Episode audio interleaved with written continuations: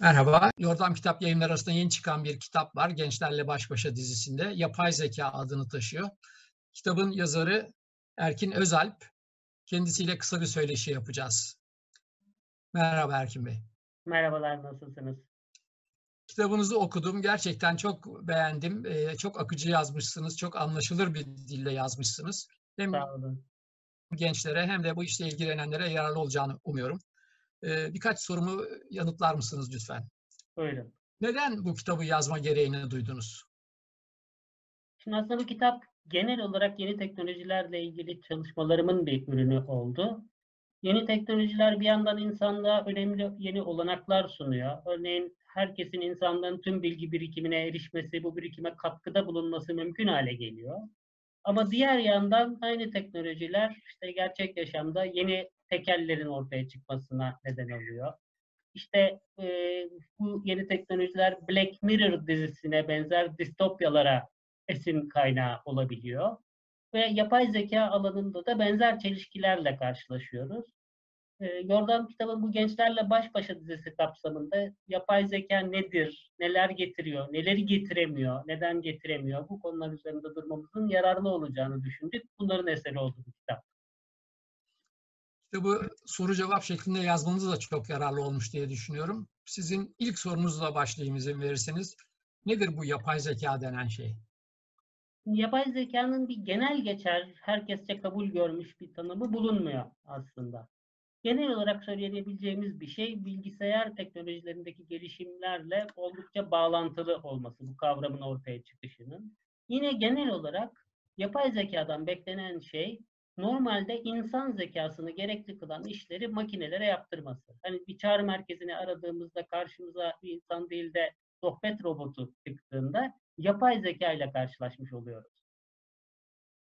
Peki bu yapay zekanın gerçek dünyayı algılaması ne kadar başarılı bugün? İleride ne kadar başarılı olacak? Herhangi bir sınırlama var mı burada? Aşılması olanaksız sınırlama var mı? Eğer dünyayı algılamaktan işte sesleri tanımak, e, renkleri ayırt etmek, harfleri tanımak gibi şeyleri anlayacak olursak o zaman yapay zeka bu alanlarda önemli başarılar e, kaydetmiş durumda ve e, kaydetmeye de devam edecek. Ama gerçek dünyayı anlamlandırmak, bir başka deyişle gerçek dünyada nelerin olup bittiğini anlamak söz konusu olduğunda yapay zeka henüz bunun uzağında. Şu ana dek bizim elimizde olan yapay zeka uygulamaları dar kapsamlı sorunlarına sorunları çözmeye yönelik dar, zayıf yapay zeka uygulamaları henüz bir genel yapay zekanın her tür sorunun çözümünde katkıda bulunabilecek türde bir yapay genel zekanın hayli uzağındayız. Bir makine için düşünüyor diyebilir miyiz? Turing testinin bir yararı var mı bu konuda?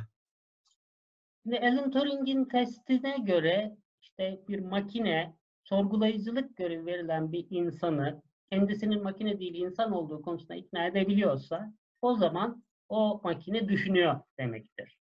Ama açıkçası yapay zeka uzmanlarının o kadar da ciddiye almadığı bir test bu. Çünkü insanları yanıltmak gerçekten hiç e, o kadar zor değil.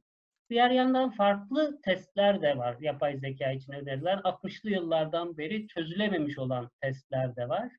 E, dolayısıyla bu, bu düşünme dediğimiz şeyin bizim anladığımız e, biçimiyle düşünme dediğimiz şeyin hayli uzağında olduğunu e, ekleyebilirim. Bir takım kavramlar dolaşıyor ortalıkta. Yapay zeka, makine öğrenmesi, derin öğrenme gibi. Bunlar farklı şeyler mi yoksa biri öbürünü içeren kavramlar mı? Biraz açıklar mısınız? Şimdi yapay zekanın yeniden popüler olması son yıllarda daha çok derin öğrenme alanında elde edilen başarıların bir ürünü oldu. O nedenle biraz da yapay zeka ile derin öğrenme aynı şeymiş gibi düşünülebiliyor. Aslında derin öğrenme e, makine öğrenmesinin bir alt kategorisi, makine öğrenmesi de yapay zekanın bir alt kategorisi. Kitabımda hani örnekleriyle bunları e, somutlamaya, açmaya çalıştım ama şimdi bunlara girmemiz biraz zor olur tabii. Tabii. Peki yapay zeka ile insan zekasını karşılaştırabilir miyiz? Şimdi insanlar sıkılır, yorulur, dikkatleri dağılır. Dolayısıyla belli işleri yapmak konusunda zorlanabilirler. Yapay zeka kendi dar görevini yerine getirmek konusunda hep aynı disiplinle, düzenlilikle, yorulmadan ve doğrulukla çalışır. Diğer yandan insanlar daha kolay yanılır pek çok konuda. Ama zaten insanların ayırt edici özelliği yanılmazlıkları değil, az sayıda örnekten hareketle genellemeler yapabilmeleri, yeni sorunlarla karşılaştıklarında onlara çözümler bulabilmeleri, yapay zeka örneğin derin öğrenme söz konusu olduğunda çok sayıda veriye gereksinim duyar, çok sayıda örneğe gereksinim duyar ve e, biraz farklı bir sorunla karşılaştığında geçmiştekilerden tümüyle başarısızlığa uğraması fazlasıyla muhtemeldir. Büyük veri de zaten bu- buradan karşımıza Evet, çıkıyor evet, herhalde. O nedenle o da popüler oldu son dönemde. Evet. Süper zeka tartışmaları diye bir tartışmadan söz edilebilir mi? Nedir bunlar? Kimler ne amaçlarla destekliyor bu tartışmaları? Şimdi bir senaryoya göre işte bir genel yapay zekaya ulaştıktan sonra, insan düzeyinde bir e, yapay zekaya ulaştıktan sonra bunun hemen ardından insanı da tehdit edebilecek, insanı da boyunduruk altına alabilecek bir süper zekanın ortaya çıkması tehlikesi var.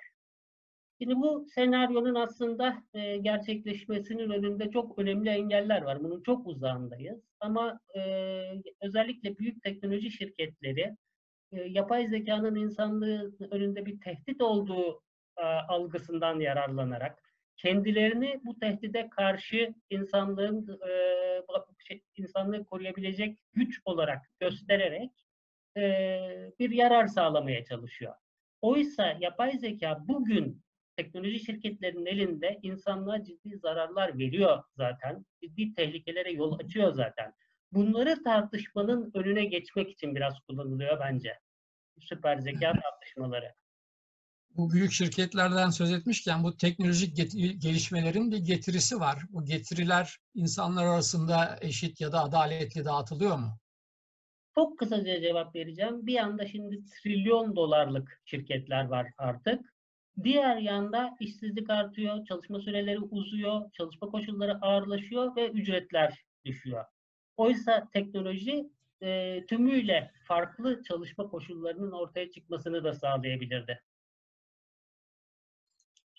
Peki son bir soru. Kolektif zeka ne demek? Wikipedia'nın bununla ne ilişkisi var?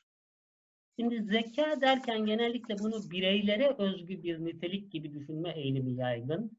Oysa topluluklar sorunları çözmek konusunda çoğu zaman bireylerden daha başarılıdır. Ve insanlarla yapay zeka arasındaki ilişkide teknoloji şirketlerinin tercihi insanları daha çok devre dışı bırakmak yönünde. Oysa insanlar ve yapay zeka birlikte örgütlenebildiklerinde e, hem yapay zekayı daha hızlı geliştirmek mümkün hem de yapay zekadan e, tüm insanlığın yararlanmasını sağlamak mümkün. E, Wikipedia e, yapay zeka ile insanlar arasında farklı bir örgütlenmenin mümkün olduğunu gösteren bir e, örnek. Milyonlarca insanın katkılarıyla ortaya çıkmış olan ve insanlığın bilgi birikimini özetleyen bir platform Wikipedia. Bunu yaparken yapay zekadan da yararlanıyorlar. İnternet botlarından, robotlarından yararlanıyorlar ve böylece insanların yaratıcılığının önünü açarken tek e, düze, sıradan, sıkıcı, bezdirici işleri makinelere yaptırabiliyorlar. Çok teşekkür ederim vakit ayırdığınız için. Kitabın başarılı olmasını diliyorum. Ben de çok teşekkür ediyorum.